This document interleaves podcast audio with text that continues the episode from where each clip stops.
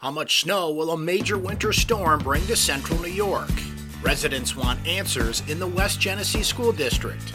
And the Syracuse football schedule for 2019 is all set. This is your Syracuse.com flash briefing for Thursday, January 17th, 2019. I'm Brent Axe. The first snowfall forecasts are in for upstate New York's weekend storm, and they're big. Nearly two feet of snow could fall Saturday afternoon through Monday afternoon, with the heaviest bands in central New York, according to the National Weather Service. Total snow accumulations of 12 to 20 inches are possible, according to the Weather Service in Binghamton.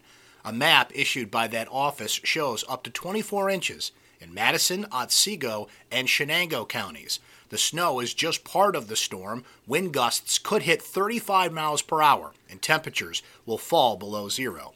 As for your Thursday forecast, we're looking at a partly sunny day and colder with a high of 22 degrees.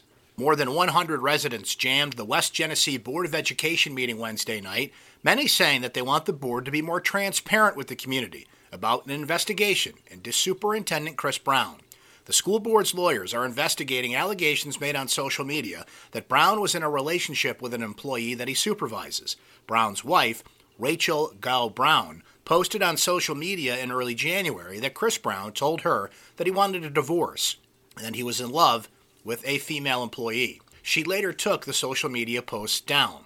Brown has told Syracuse.com he did not have a romantic or sexual relationship with any employee in the district. He said the woman was a good friend who he confided in. He has said that he and his wife are divorcing. The 2019 Syracuse University football schedule is out. The Orange will open up on the road on August 31st at Liberty, then go to Maryland on September 7th. But the big home opener, the Clemson Tigers, the defending national champions, come in on September 14th.